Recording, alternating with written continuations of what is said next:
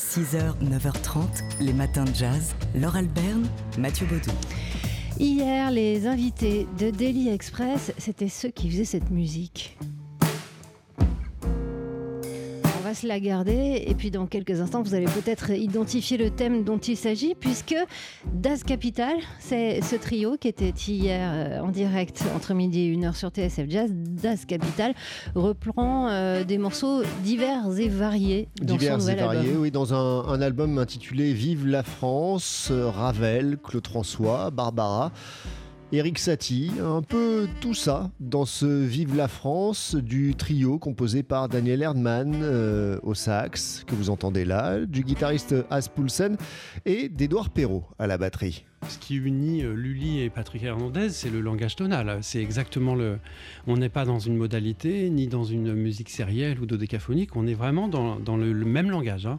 D'ailleurs, Deleuze, euh, le philosophe, disait que, que, Mozart et Claude François, c'est exactement le même langage. Et, il a raison. Euh, donc, c'est une sorte d'anthologie du langage tonal dans lequel on s'inscrit euh, et le jazz s'inscrit euh, notamment. Voilà, donc la, théorie d'Édouard Perrault et de son groupe Das Capital qui, dans cet album, reprend aussi bien Eric Satie que Maurice Ravel ou Patrick Hernandez qu'on entend donc, enfin on entend ici leur version de Born to Be Alive.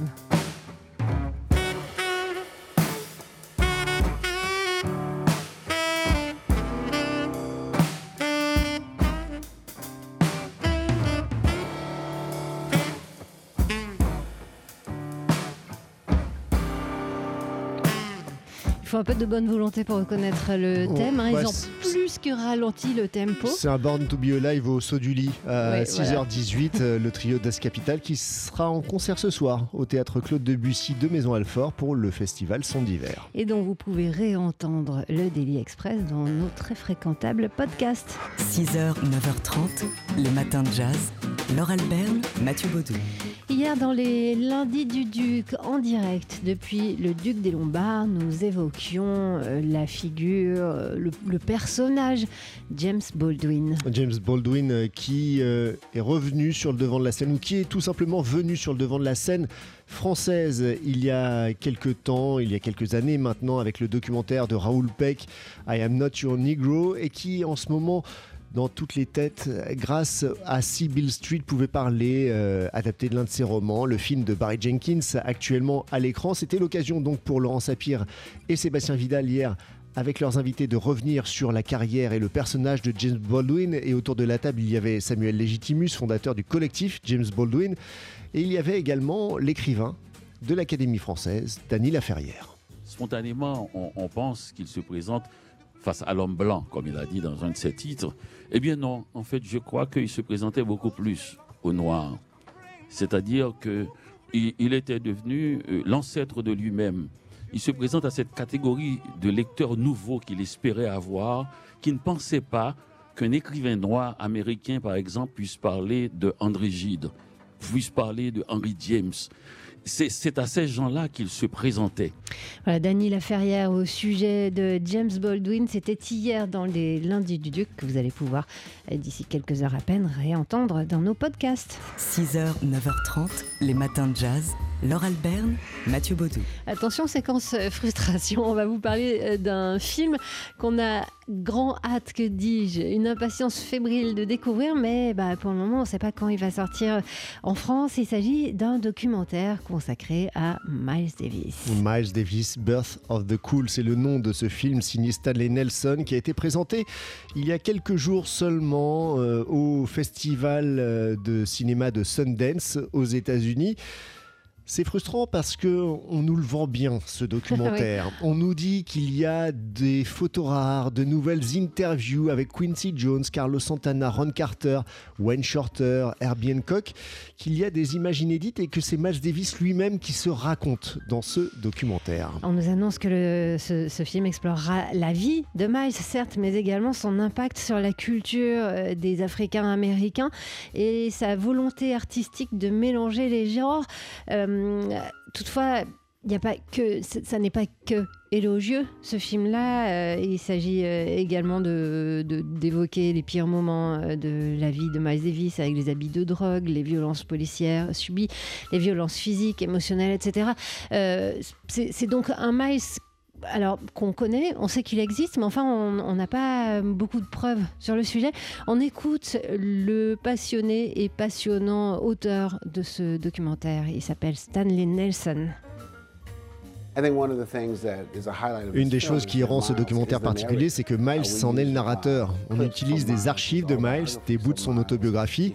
D'une certaine manière, on entend l'histoire de Miles à travers ses propres mots. Ça donne vraiment une nouvelle perspective sur lui, sur ce qui l'emballait, sur ce à quoi il tenait, sur ce qui guidait sa musique.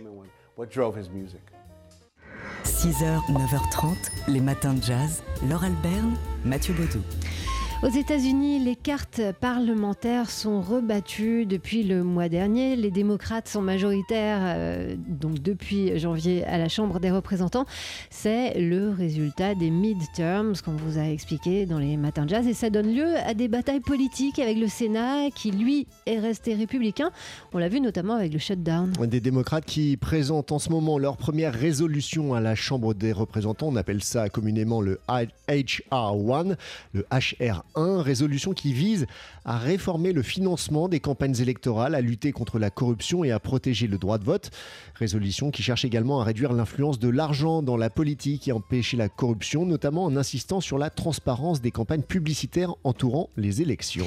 Et c'est à cette occasion que la Benjamine de la Chambre, euh, donc de cette Chambre des représentants, la très emblématique et charismatique Alexandria Ocasio-Cortez, élue démocrate de l'État de New York, euh, qui s'est fait remarquer. Ouais, la jeune élue de 28 ans a proposé un jeu de rôle à ses petits camarades, à ses interlocuteurs, prenant le rôle donc d'un sale type, dit-elle, cherchant à s'enrichir aux dépens du peuple américain. Alors on va jouer un jeu rapide.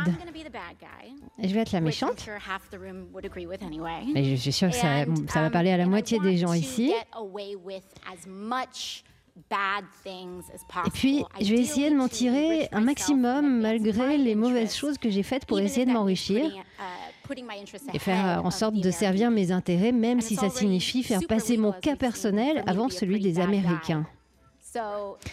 Et après, c'est la conclusion. Alors voilà, c'est déjà super légal pour moi d'être une méchante et c'est encore plus facile pour le président de l'être. J'imagine à quoi euh, l'avocat américain en face d'elle, spécialisé en éthique gouvernementale, répond tout à fait. Voilà comment euh, Alexandria Ocasio-Cortez a dénoncé donc à la Chambre des représentants le poids des lobbies dans la politique américaine. 6h, 9h30, les matins de jazz. Laure Alberne, Mathieu Baudou.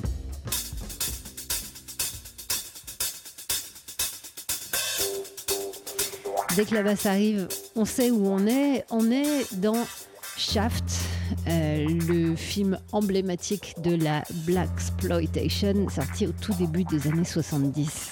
Un film, oui, vous l'avez dit, euh, sexy, un film euh, violent qui a fait l'objet de plusieurs suites. dans les années 70 d'abord, il y a eu deux autres films, et puis un quatrième opus en 2000, avec Shaft qui prenait les traits de Samuel L. Jackson, eh bien on annonce un nouveau Shaft pour cette année 2019. Samuel L. Jackson rempile dans le rôle du détective privé de Harlem, mais ce coup-ci, il y a son fils qui débarque. Voilà, c'est-à-dire que donc on en est à la troisième euh, génération, de Shaft. Hein. Le premier, l'original, c'est le grand-oncle de celui-ci, Shaft the Third, le troisième du nom, euh, qui est euh, ben, en 2019, hein, il est champion d'informatique, spécialisé dans le cybercrime et euh, il part sur une enquête au basque de son père, hein, on peut le dire comme ça, carrément au basque.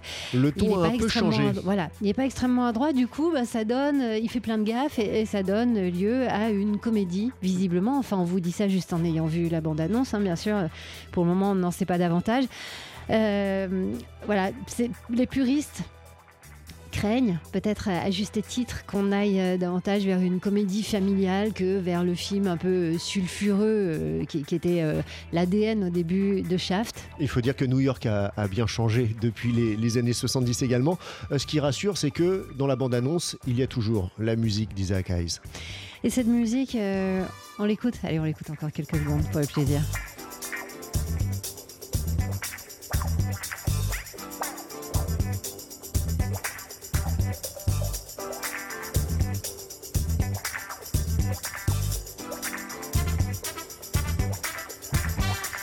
Là, je vous préviens que ça va monter, mais je vais devoir le couper avant. hein.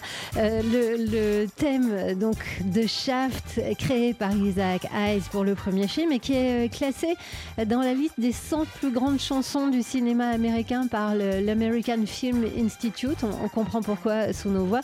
Numéro 38, c'est pas mal, hein, c'est euh, en, tête de classement. Quant à ce Shaft euh, troisième euh, génération, bah, on ne sait pas exactement quand il va sortir. On sait que c'est en 2019, donc euh, bah, on attend. hein. Les matins de jazz.